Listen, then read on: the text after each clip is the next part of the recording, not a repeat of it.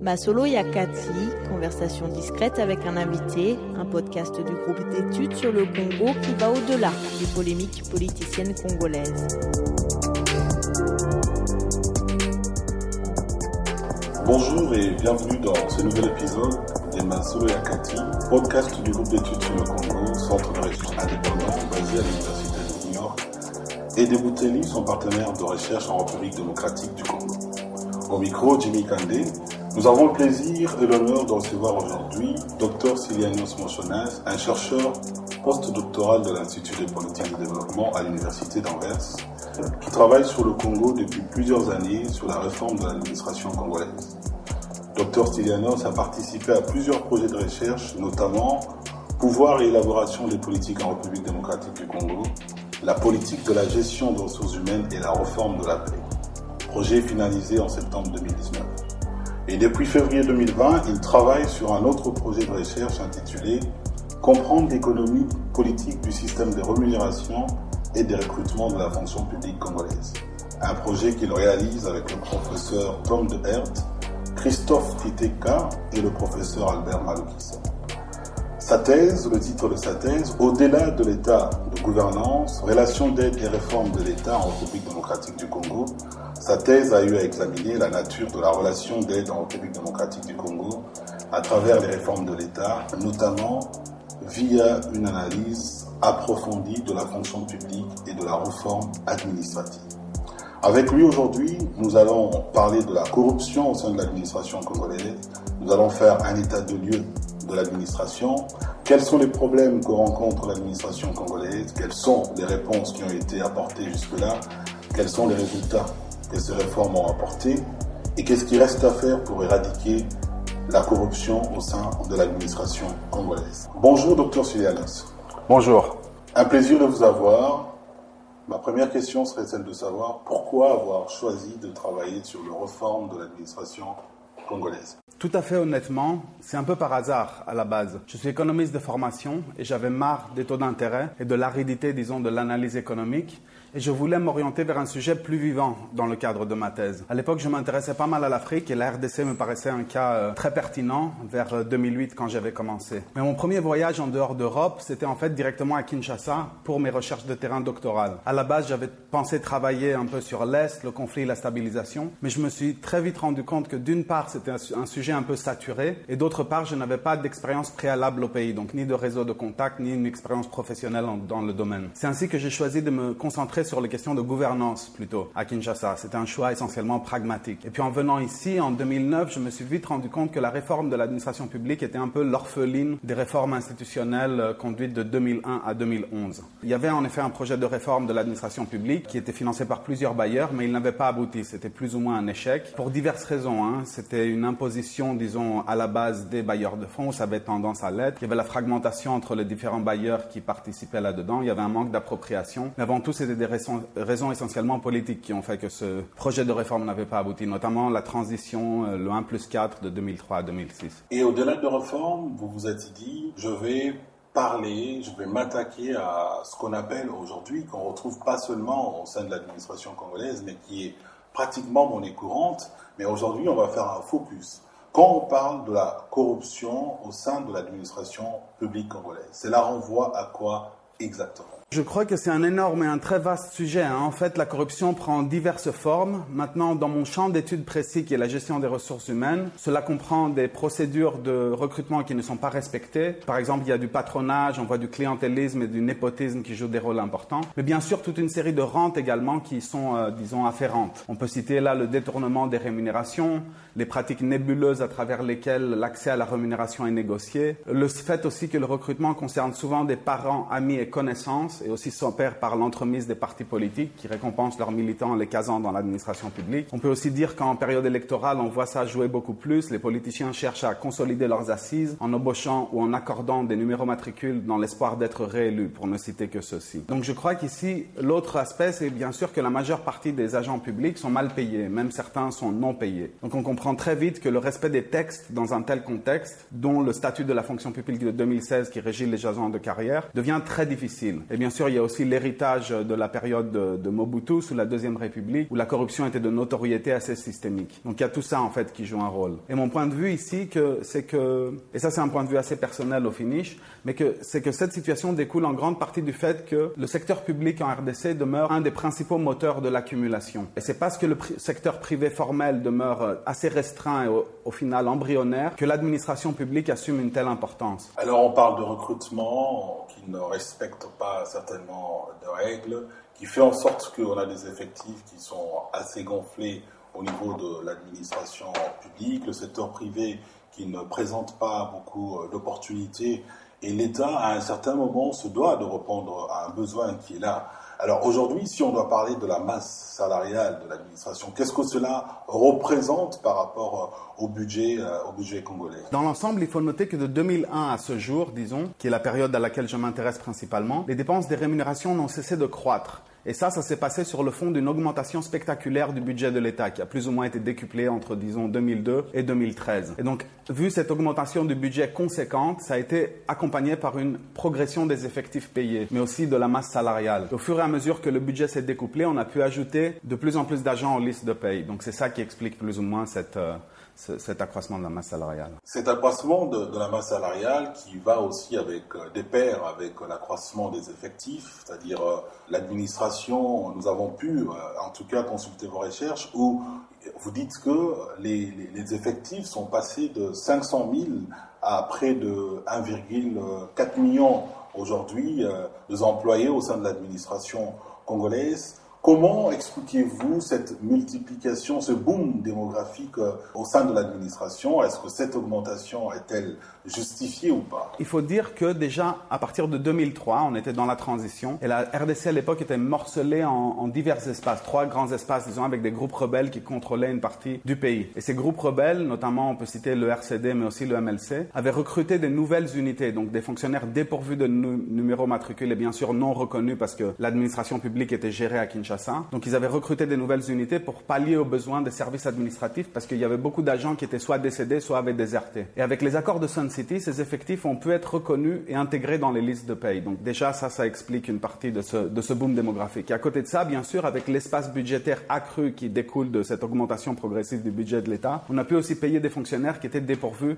de rémunération. Maintenant, la question de si elle est justifiée, c'est une très bonne question, mais je crois qu'ici, il faut garder certains ordres de grandeur en tête. La France, qui est beaucoup plus petite que la RDC démographiquement et, géographiquement parlant, a plus de 5 millions d'agents. Le problème des ressources humaines en RDC est avant tout un problème de distribution. Il y a des zones urbaines qui ont tendance à connaître des pléthores, alors que de grands pans du territoire demeurent sous-administrés, particulièrement dans les régions rurales. En fait, à cause des recrutements incontrôlés, ça, ça veut dire que la RDC a beaucoup de mal à avoir une politique, disons, de gestion des ressources humaines qui soit rationnelle et cohérente. Et là, peut-être, euh, il faudrait examiner dans les administrations publiques si les effectifs qui œuvrent au sein de celles-ci sont vraiment justifiés, peut-être faire des études d'adéquation entre, euh, entre les postes, les profils et les job descriptions, les référentiels d'emploi, et en regardant aussi du côté des effectifs réels en rapport avec les cadres organiques qui ne sont pas toujours euh, respectés. On se rend compte qu'il y a une concentration euh, d'agents dans les, dans les zones urbaines, sans pour autant, est-ce qu'aujourd'hui on peut arriver à faire une affirmation que les zones urbaines qui comptent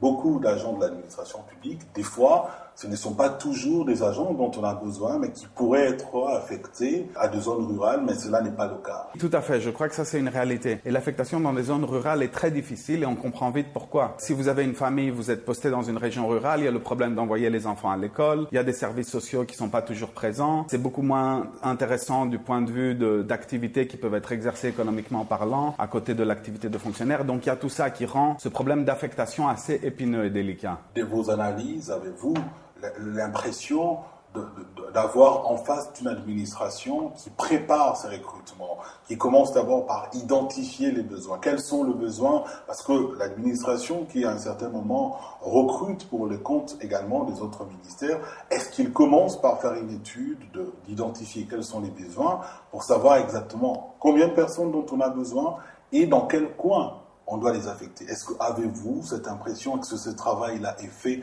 avant le recrutement? Ici, on peut se référer au texte avant tout? Et donc, si on regarde du côté des textes, il y a le, le statut de 2016 qui concerne le personnel de carrière de l'administration publique. Et selon les textes, le recrutement ne peut se faire en effet que sur demande des ministères utilisateurs suivant leurs besoins, seulement si le poste est préalablement budgétisé, est vacant et après un concours que, doit organiser le ministère de la fonction publique. En pratique, cette procédure est loin d'être respectée. En fait, ce qu'on voit, c'est pas, pas que la fonction publique engage pour les ministères sectoriels, mais plutôt l'inverse. Les ministères sectoriels recrutent de manière désordonnée et incontrôlée sans que la fonction publique soit impliquée. Et les agents recrutés sont de fait des nouvelles unités, donc dépourvus de numéro matricule et pas reconnus par la fonction publique. Et en fait, si on regarde globalement le recrutement Si on met de côté les jeunes fonctionnaires qui ont été recrutés par concours dans le cadre de l'École nationale de l'administration de la RDC à partir de 2014, mais aussi le programme Jeunes professionnels appuyé à l'époque par la Banque mondiale, dans l'ensemble, la plupart des agents sont recrutés suivant des critères opaques à travers des réseaux et sur base de recommandations. Donc à cette question, je dois répondre que non, je n'ai pas l'impression qu'il y a une politique réfléchie, disons, de recrutement et de gestion des ressources humaines. Alors en, ce moment-là, on sent que le problème n'est pas seulement au niveau de, de la fonction publique qui, à un moment, peut être victime aussi de ce qui se fait dans, dans, des ministères euh, sectoriels. Mais est-ce qu'aujourd'hui, il y a aussi peut-être une réalité qu'on entend, des gens qui sont recrutés directement au niveau de la fonction publique, mais qui ne sont pas affectés? Est-ce que aujourd'hui, les désordres qui est aujourd'hui euh, constaté au sein de l'administration publique est un concours de ce qui se produit tant au niveau de la fonction publique qu'au niveau des ministères sectoriels. Oui, je crois que ça aussi c'est une réalité, hein, parce que si on regarde du côté de la fonction publique, en fait la fonction publique devrait en principe recruter les agents sur base de concours et sur demande des ministères utilisateurs. En pratique, elle n'est pas capable de suivre les mouvements de personnel dans les ministères sectoriels qui recrutent de manière autonome plus ou moins. Alors ce qui se passe, c'est que ces agents-là deviennent des nouvelles unités. Les nouvelles unités ne peuvent pas toucher de salaire de base parce qu'il faut un numéro matricule pour ça. Donc la fonction publique est la seule autorité habilitée réalité à émettre des numéros matricules pour le personnel de carrière sous sa juridiction. Donc dès lors, on se rend compte que dans des périodes préélectorales notamment, ce n'est pas des recrutements en tant que tels, c'est plus que la fonction publique dit qu'elle va régulariser la situation administrative des agents qui sont des nouvelles unités. En pratique, c'est une forme également de recrutement voilé parce que ce qui se passe, c'est que dans ces périodes préélectorales, tout le monde, euh, autorités politico-administratives, syndicalistes et autres personnalités qui détiennent des parcelles de pouvoir, s'insèrent pour ajouter des noms d'agents qui vont obtenir des numéros matricules via les arrêtés d'admission sous statut de la fonction publique. Donc c'est des gens qui ne sont pas des vraies nouvelles unités. Ce pas des gens qui ont déjà été affectés, qui ont commencé à travailler et qui cherchent maintenant le numéro matricule pour des raisons plus ou moins légitimes. C'est des gens qui d'abord obtiennent le numéro matricule, puis ensuite vont chercher une affectation. Procéder à la budgétisation, faire des procédures de recrutement qui respectent les règles qui sont établies, on se rend compte que cela n'est pas le cas. Mais il y a eu quelques années, a vu le jour en République démocratique du Congo, l'École nationale d'administration. Quel était l'objectif de cette école? Cette école a vu le jour pour répondre à quoi exactement? Cette école a vu le jour en 2014. C'était dans le cadre de la réforme de l'administration publique dans sa deuxième incarnation qui avait été lancée par, euh, par le gouvernement à partir de 2012 et appuyée par la Banque mondiale à travers son projet PRAP en projet de réforme et de rajeunissement de l'administration publique. Ce projet de réforme, la philosophie, c'était mettre à la retraite pour rajeunir. Donc l'école nationale de l'administration était un volet essentiel de, cette partie-là de rajeunissement. Sur concours, recruter des jeunes qui allaient suivre une formation d'une année, puis ensuite allaient être postés dans les administrations afin de, qu'ils prennent la relève petit à petit par rapport aux nombreux fonctionnaires qui devaient partir à la retraite. Donc voilà, c'était un peu ça la philosophie de l'ENA. On se rend compte que ces jeunes qui, étaient, euh, qui sont passés par l'ENA ont subi, c'est-à-dire ils ont pu intégrer l'ENA via un concours de recrutement connu par tous les Congolais. Mais lorsqu'ils finissent dans cette école, beaucoup aujourd'hui se retrouvent soit affectés mais qui n'ont pas de bureau, se retrouvent soit affectés mais ils ne savent pas exactement quoi faire. Il y a aussi un problème, qu'est-ce qui s'est passé exactement? On, voit très bien cette école qui, qui, avait vu le jour pour essayer de remplacer ceux qui devaient aller à la retraite. Comment s'est fait le suivi pour s'assurer que ceux-là qui finissaient par l'ENA arriver à réellement travailler, à être affecté, euh, bien évidemment. Là, il faut dire qu'il s'est posé un problème d'intégration. Hein. Et ce problème d'intégration avait plusieurs euh, aspects. Un aspect, c'était l'aspect communication. Les ministères n'avaient pas été préparés informé suffisamment, le message de la réforme n'avait pas été euh, suffisamment vulgarisé. Et donc quand les premières euh, promotions de l'ENA ont été affectées dans les ministères, ça a été une bataille pour qu'ils soient acceptés. La plupart des fonctionnaires qui, comme on l'a vu, n'étaient pas rentrés par des concours, se sentaient, euh, disons, vulnérables à cette vague de jeunes qui étaient soi-disant là pour les remplacer. Donc c'était également un problème de communication à la base. Mais également, je crois que les dispositifs d'accompagnement de l'intégration des, énarques, mais également des jeunes professionnels aussi, parce que ça, c'est les, les procédures de, ce point de vue-là sont assez similaires. Donc il s'est posé ce problème d'intégration qui parfois a pris le volet d'un presque un conflit de génération. D'une part, on a ce déficit de communication, d'autre part, pas suffisamment de dispositifs d'accompagnement pour l'intégration des jeunes fonctionnaires, et de trois, il y avait aussi le problème de la mise à la retraite, parce que la philosophie du projet PRAP, comme j'ai dit, c'était retraiter pour rajeunir. Or, on, a d'abord créé l'ENA, et on a recruté 500 euh, et quelques jeunes professionnels en 2015, mais la mise à la retraite a connu beaucoup de retard. On a pu mettre, euh, je crois, 923 agents à la retraite en 2017, avec également euh, une trentaine de secrétaires généraux, mais ça s'est arrivé bien après que le rajeunissement ait été lancé. Je crois que la raison pour laquelle ça s'est produit de la sorte, c'était parce que la création de l'ENA, c'était un quick win, disons, une victoire rapide pour, euh, pour les autorités de l'époque, pour montrer que les choses euh, étaient en train de changer. Mais je crois que ça aurait été plus intéressant de, s'assurer que la mise à la retraite allait être effectuée de manière cohérente, avec un message, euh, disons, de communication par rapport à cette réforme-là du PRAP bien efficace aussi, afin que cette mise à la retraite puisse être accompagnée par l'arrivée par après des jeunes fonctionnaires. Un effectif pléthorique, l'ENA qui est mis en place avec des jeunes qui sont censés remplacer ceux qui vont à la retraite, ceux qui ne vont pas à la retraite, des fois peut-être parce que les, moyens pour accompagner leur retraite ne suivent pas. La question qu'on a envie de se poser, avec cet effectif pléthorique, pourquoi n'y pas continuer à puiser en interne pour faire une meilleure repartition des agents qui, pour la plupart des fois, ne sont pas affectés? Est-ce qu'il y a-t-il eu des audits pour permettre de pouvoir évaluer ce problème au niveau de la fonction publique? Crois que les problèmes ont été répertoriés par plusieurs rapports, hein, commandités par la fonction publique, financés par la Banque mondiale. Donc il n'y a pas eu un déficit de rapport à ce niveau-là. Je crois que le problème s'est posé du côté opérationnel avant tout. C'est-à-dire il y a plusieurs questions ici. Il y a le fait qu'il y a des remaniements fréquents, donc euh, disons depuis... Euh, 2012 où la réforme a été lancée, on a connu quand même plusieurs ministres de la fonction publique. Chaque ministre qui arrive, c'est pas qu'il repart à zéro, mais il faut du temps pour qu'il se familiarise avec les dossiers. Chacun il laisse sa marque personnelle également. Et donc c'est comme ça qu'on a évolué dans cette réforme euh, en mettant le rajeunissement avant la mise à la retraite. Mais après, pour ce qui est de la distribution des effectifs, c'est en effet un problème parce que oui, dans l'administration centrale à Kinshasa, quand on parle en fonctionnaires, les pléthores sont quasi unanimement décriés. Après, je n'ai pas l'impression qu'il y a aujourd'hui une politique cohérente de redéploiement des agents afin de s'assurer que les, zones rurales et reculées euh, reçoivent, disons, les, structures euh, qu'elles devaient avoir. Aujourd'hui, ça pose aussi, le problème n'est pas seulement au niveau de la fonction publique, parce que ces différents agents qui sont recrutés, que, cela, que les procédures soient respectées ou pas, doivent être prises en charge par d'autres services, notamment au niveau du budget, au niveau des finances, au niveau de la Banque centrale, pour arriver à, pouvoir payer tous ces, gens, ces agents-là. comment cela se passe d'abord en réalité? Parce qu'on se rend compte, est-ce que ces services qui interviennent après s'assurent que le recrutement a été fait de manière à respecter les règles ou comment ça se passe? Parce que dès le moment où on entre dans un terrain où les règles ne sont pas respectées, on craint très bien que cette façon de faire puisse s'exporter également dans d'autres services. Tout à fait. Alors ça, c'est une question euh, très pertinente hein, concernant la paye des fonctionnaires. Parce qu'encore une fois, là, peut-être il, est mieux de commencer par les textes. Donc en principe, suivant les attributions des ministères ainsi que les règles afférentes à la chaîne de la dépense, en principe, c'est la fonction publique qui doit engager les dépenses de rémunération. Le ministère du Budget fait la liquidation de ces dépenses de rémunération. Le ministère des Finances est chargé de leur ordonnancement et le paiement est effectué par la Banque centrale à travers les banques commerciales suivant la bancarisation. Ça, c'est le principe et les textes. Mais en pratique, la fonction publique n'engage les dépenses de rémunération que pour ce qui concerne le salaire de base. En fait, pour les primes permanentes qui concernent les ministères sectoriels, c'est d'abord les ministères sectoriels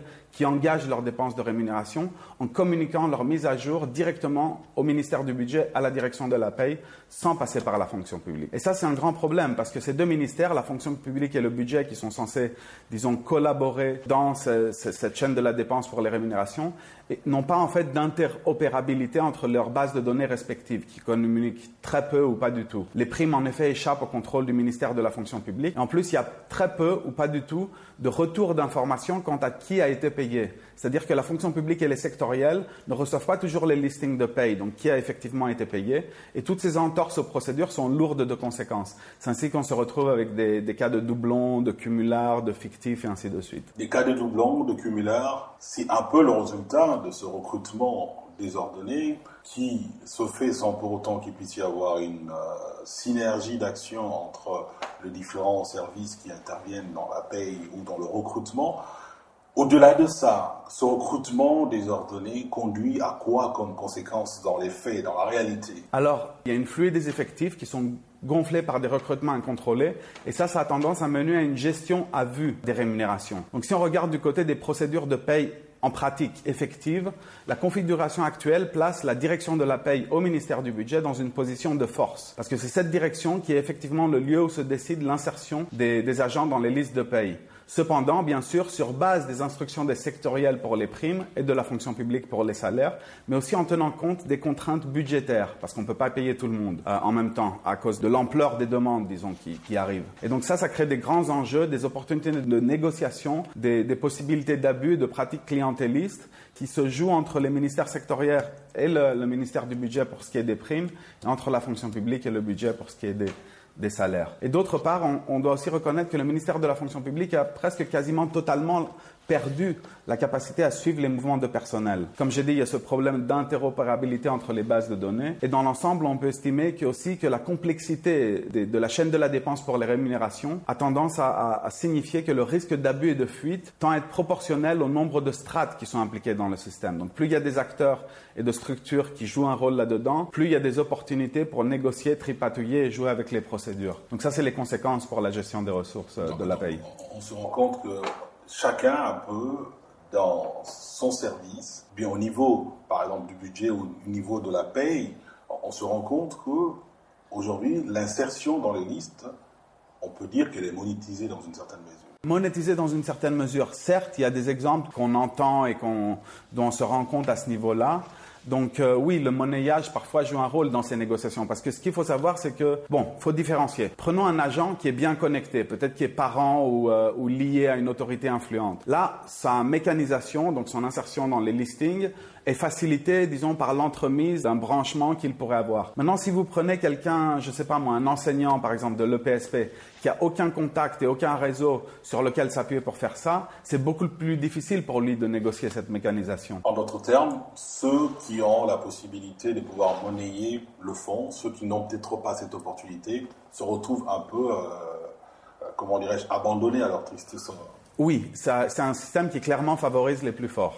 Les plus forts qui sont connectés aux politiques, les plus forts qui, sont, qui ont de, relations politiques Oui, les relations peuvent jouer un rôle. Ça peut être au niveau politique pour faciliter l'insertion dans le listing. Ça peut être aussi des relations administratives. Parfois, il y a des montants qui entrent en jeu. Parfois, c'est le trafic d'influence. Donc, il y a toutes ces réalités-là qui sortent de la configuration que je viens de décrire. Est-ce que l'on, aujourd'hui, parce que ces problèmes au sein de l'administration congolaise sont des, problèmes qui sont connus depuis euh, plusieurs années, il y a des réformes qui sont mise en place pour essayer de répondre à un certain nombre de préoccupations qui se posent au sein de la fonction publique Mais est-ce qu'aujourd'hui, est-ce que avez-vous l'impression, parce que vous, vous suivez cette question depuis plusieurs, euh, plusieurs années, est-ce qu'on peut dire que cette situation est entretenue d'une certaine manière par la classe politique euh, dirigeante qui, à un certain moment, tire profit un peu de, de cette réalité. Alors la classe politique, je pense, joue un rôle, hein, ça c'est assez clair. Elle est très fréquemment à l'origine, par exemple, des recrutements, suivant le principe de on donne du travail pour réduire le chômage. Mais c'est pas seulement la classe politique. Il faut pas oublier aussi les autres, les autres autorités administratives qui sont très souvent politisées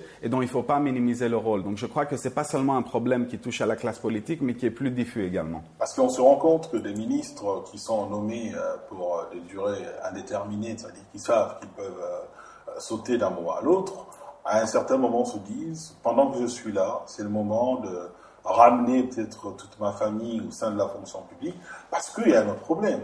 C'est qu'au niveau de la fonction publique, c'est un travail qui permet aux gens, tellement qu'ils ne sont pas ancrés dans leur travail, de faire autre chose. Du coup, tout le monde veut avoir un numéro matricule qui lui permettrait d'avoir un paiement qui passerait à la fin de chaque mois et après de pouvoir faire autre chose. Est-ce que c'est aussi euh, un peu cette réalité de voir les politiques qui, se disent, euh, étant ministre ou occupant une responsabilité quelconque, je pourrais sauter du jour au lendemain? Voilà, c'est le moment de pouvoir activer mes réseaux pour avoir des gens. C'est des réalités, je crois, parce que très souvent, ce qu'on entend dans l'administration publique, c'est les administratifs qui s'en plaignent, c'est que très souvent, les cabinets ministériels ont tendance à être déversés dans l'administration à la fin d'un mandat ministériel. Donc ça, c'est une réalité. Pour assurer le futur aux membres du cabinet, à la clientèle, aux militants qui se retrouvent ici.